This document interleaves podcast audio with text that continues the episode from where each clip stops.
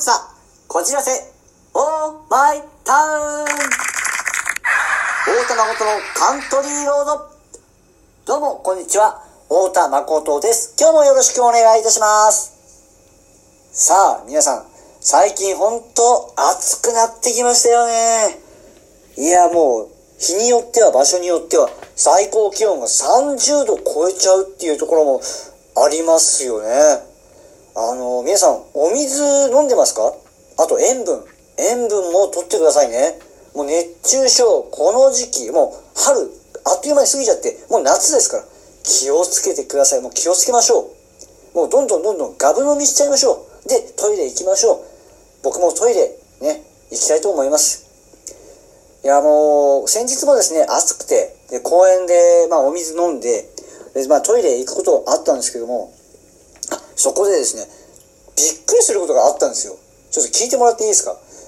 いや、僕が用を足してその公園のトイレを出て行こうとした時に、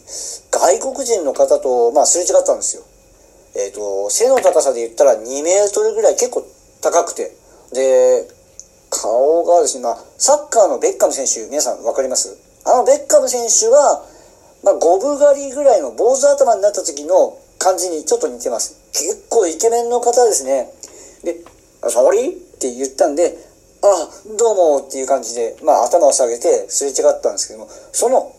頭下げた時にちょうど足元が目に入ったんですよ、その方の。そうしたら何履いてたと思います？その方ローラーブレード履いてたんですよ。え、トイレ入るのにローラーブレード履いたまんまスーって、どういう、皆さんローラーブレードご存知ですか？ローラースケートとはまだちょっと違うんですけども、ローラースケートっていうのは車輪が2列靴の下についてるタイプですね。でローラーブレードっていうのはそれが車輪が4枚ぐらいですかね、1列に並んでる、剣みたいな感じですかね。そういうローラースケートと比べたらちょっとコツがいる、立ってとか歩いてっていうことが結構ね難しいやつなんですけども、僕もやったことがあってその難しさ知っているんですけども、それで用を足すってすごいなと思って。だって皆さん、例えば冬の路面がツルツルに滑っているところ想像してください。そこで肩幅に足を開いて、で腰元に手を置く、この状態をキープするって結構難しいですよ。いやすごいなと思って、僕すれ違った後に思わず想像して拍手を送っちゃいましたよ。いやーすごいなーって感じで、僕もね頑張らなきゃいけないななんて思いました。何を頑張るんだろうっていう感じですけどね、頑張っていきましょう。さあそれでは続いてのコーナー、節約天国。はい、節約のコーナーです。わかりやすいように、いきましょう。今回はですね、ポイ活アプリ、これをですね、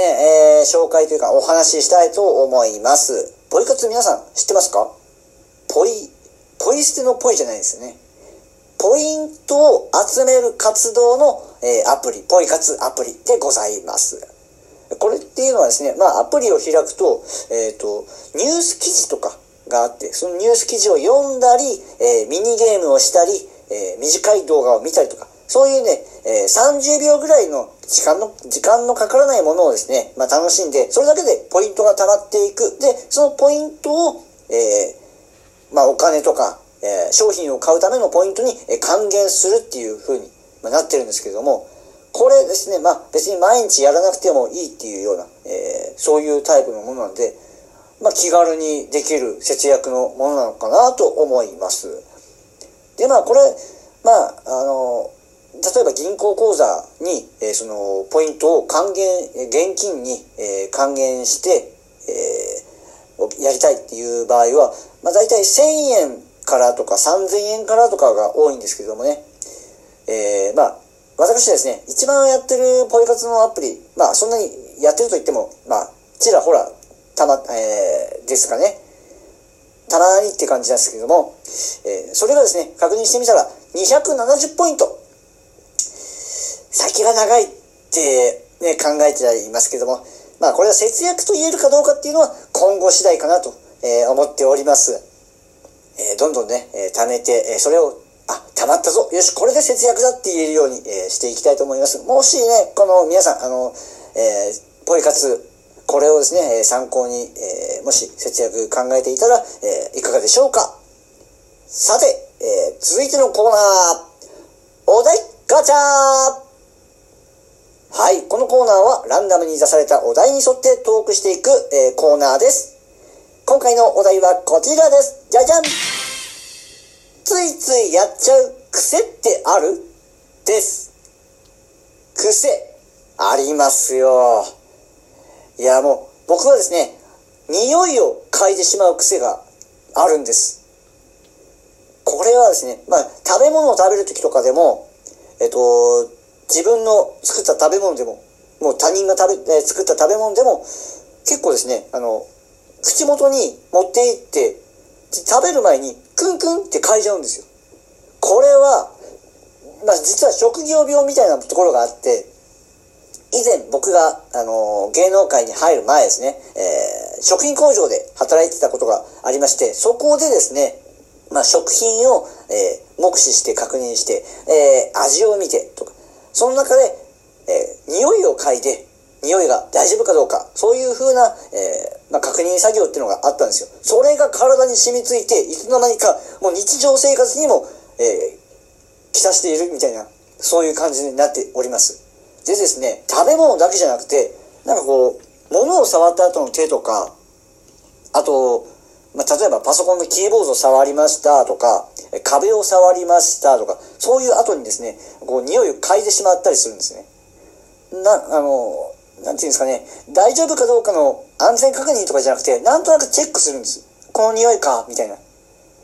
よくあるのは服とかですね。そういえば今日山に入ったな、この服。クンクン。おー、みたいな。で、洗った後、この、洗剤の匂い、おーみたいな。結構しちゃいます。あとは本屋さん入った時の本の匂いとか、インクの匂いとか、それ以外のものとか、いろいろあるんだと思うんですけども、結構匂い嗅いじゃいますね、いろんなところで。これ、どうやったら止められますかね？皆さん、もし、止められる方法がありましたら、ぜひ教えてくださいませ。今回のお題、ついついやっちゃう癖ってある。私、匂いを嗅いでしまう癖がございます。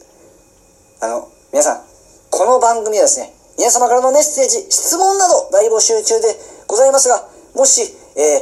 提案などがありましたら、それも含めて、お便りお待ちしております。よろしくお願いいたします。ホルツァ、こじらせ、オーマイタウン、大田誠のカントリーロード、次回もお楽しみに。太田誠がお送りいたしました。